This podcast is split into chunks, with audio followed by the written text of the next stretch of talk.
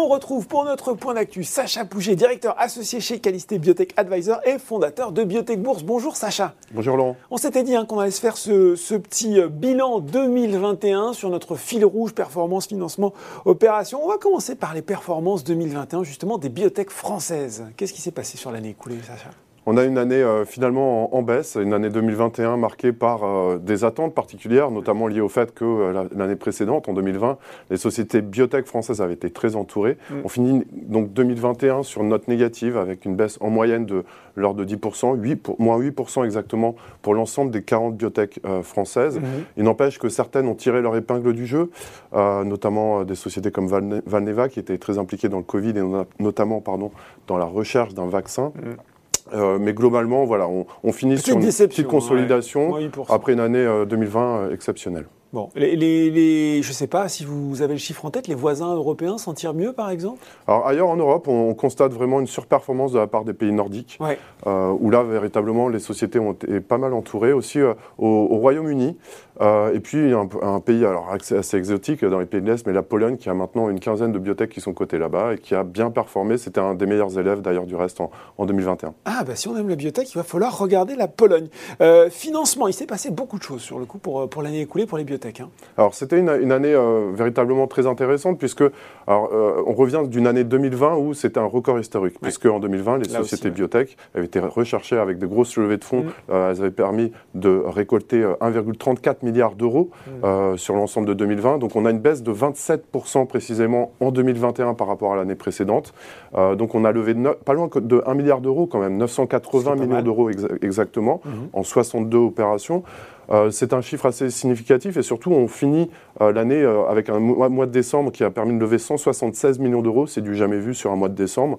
Donc on a eu une bonne, belle fin d'amorce. On a eu aussi euh, des partenariats, hein, notamment celui de GenFit, qui a permis de... Avec Ipsen. Avec Ipsen, voilà, tout à fait, dans, la PBC. Donc, un partenariat qui a permis euh, à GenFit de, de, lui rapporter 120 millions d'euros, qui a donc la plus grosse levée euh, de l'année pour une biotech française bah, sur 2021. On a eu aussi Valneva, qui a fait deux opérations proches de 90 millions d'euros, notamment une, une opération sur le, sur le Nasdaq avec son IPO. et puis, on a eu aussi, c'est euh, souligné, euh, une introduction en bourse, celle de Mat Pharma, qui a mhm. été la septième plus grosse levée de l'année, euh, lui permettant de récolter 35 millions d'euros.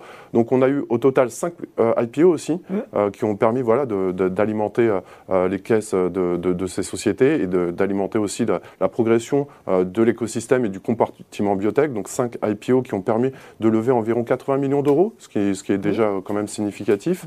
et puis le reste du top 10 revient principalement à des sociétés euh, qui ont procédé à des augmentations de capital. Euh, donc on est finalement sur une année classique en termes de levée de fonds, puisque la, levée de fonds moyenne par année depuis 2015, d'après nos, nos compilations de données, a été de l'ordre de 890 millions d'euros. Donc vous voyez qu'on a 10% au-dessus de la moyenne, un petit, peu, mieux, de, un petit peu mieux de ce qu'on a observé euh, depuis 2015. Euh, Donc c'est une année classique, marquée quand même par le retour des partenariats, notamment avec GenFit, mm. et aussi le retour des, des, introductions en bourse des IPO. On va voir ce que ça donne en 2022. Euh, si on regarde maintenant du côté des opérations, des fusions, des acquisitions, il s'est passé aussi des choses en 2021. Là aussi, quel bilan on peut tirer?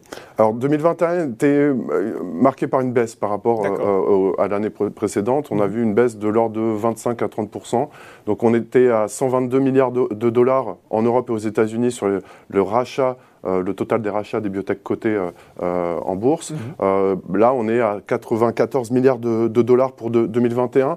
En termes de, de, nombre de transactions, par contre, on est sur une année, on va dire, qui est assez comparable, puisqu'on a eu 26 rachats de biotech cotées qui ont été rachetés en 2021 contre 27 en 2020.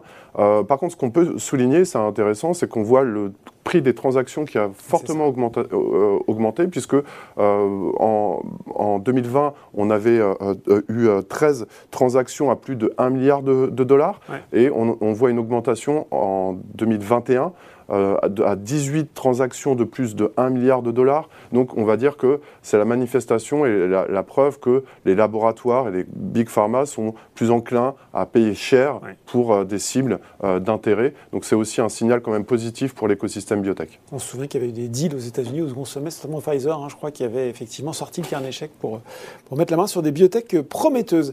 Euh, qu'est-ce que ça nous donne en termes de euh, valorisation des sociétés françaises, euh, Sacha? Alors sur, euh, euh, c'est intéressant de ce point de vue-là, puisqu'on voit une, une, augmentation assez significative de la valorisation au total, total des biotech françaises. Euh, on a tutoyé les 9 milliards d'euros pour la première fois, c'est un record historique. c'est Valneva, on peut, on peut se le dire, parce qu'il y a eu cette augmentation assez dingue sur le second semestre. Vous avez raison, Laurent. Valneva a vraiment explosé les compteurs, puisqu'elle représente désormais un tiers de la valorisation totale des biotech françaises, contre seulement 5% au début de l'année 2020.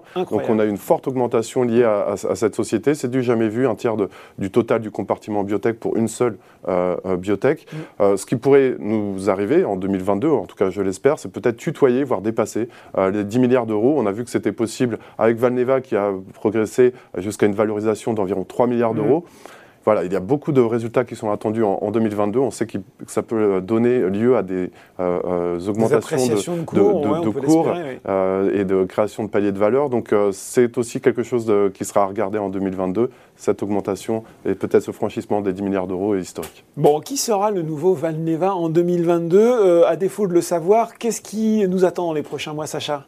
Alors on attend beaucoup d'annonces, hein. c'est ça qui est intéressant, et notamment des, lors des prochaines semaines et lors des prochains mois, à commencer par euh, Abivax, mm. Abivax qui va publier des, des, résultats alors, dans le courant du premier trimestre 2022. Font Abivax, Sacha? Alors Abivax est, véritablement euh, spécialisé, alors à, la base ils avaient une approche euh, vaccinale, mais maintenant ils sont véritablement concentrés sur deux programmes principaux avec leur ABX 464 mm-hmm. dans la rectolite hémorragique d'un côté. Rectocolite. Et recto, rectocolite. Hémorragie hémorragique et la polyarthrite rhumatoïde, pardon. Euh, et donc pour euh, ce, produit, dans ces deux indications, on va, avoir des résultats de phase 2B euh, dans les prochaines semaines, avant la fin du, mois de mars, selon, selon la société. Donc ça pourrait être très intéressant. C'est une société très suivie aussi de la part des, investisseurs internationaux. Donc des résultats attendus sur cette société qui pourrait, pourquoi pas, allons-nous voir, étonner le marché. Abivax. Abivax, euh, donc un, titre à, surveiller. Mm. On a aussi Valneva, toujours, hein, euh, mm. qui a un news flow euh, conséquent lors des prochaines semaines avec les données de phase 3 dans leur vaccin contre le chikungunya, qui est en phase 3, hein, donc phase très avancée, et également des, attentes sur l'approbation de leur bah vaccin hein, contre le Covid-19. on attend cette horizon mise sur le marché en Europe.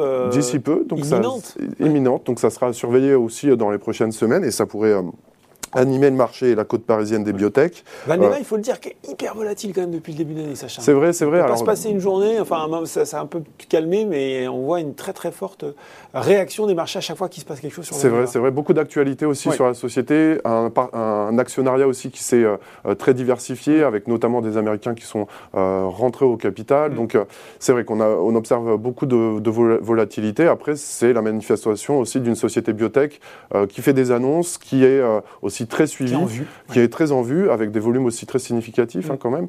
Euh, donc ce n'est pas étonnant et je pense que ça devrait continuer au regard de ce qu'on peut attendre euh, sur le titre lors des, prochaines semaines avec les annonces euh, attendues. Bon, Valneva, une dernière peut-être pour la et puis Généraux aussi, une société donc, qui est, qui pour laquelle on attend des résultats de phase 2 dans la sclérose en plaques. la société devrait publier ses résultats aux alentours de, voilà, de, dans, dans, le courant du premier trimestre. C'est une société qui euh, est peu suivi avec peu, de volume, donc il faut toujours faire attention à, ce type de, société. C'est important de le rappeler hein, quand il y a Mais pas néanmoins, voilà, exactement. Mais euh, néanmoins, voilà, c'est aussi la manifestation euh, qu'il peut y avoir des annonces.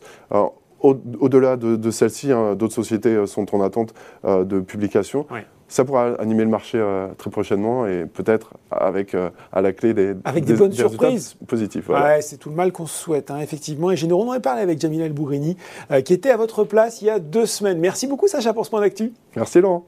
Tout de suite, dans le journal de biotech, c'est l'interview.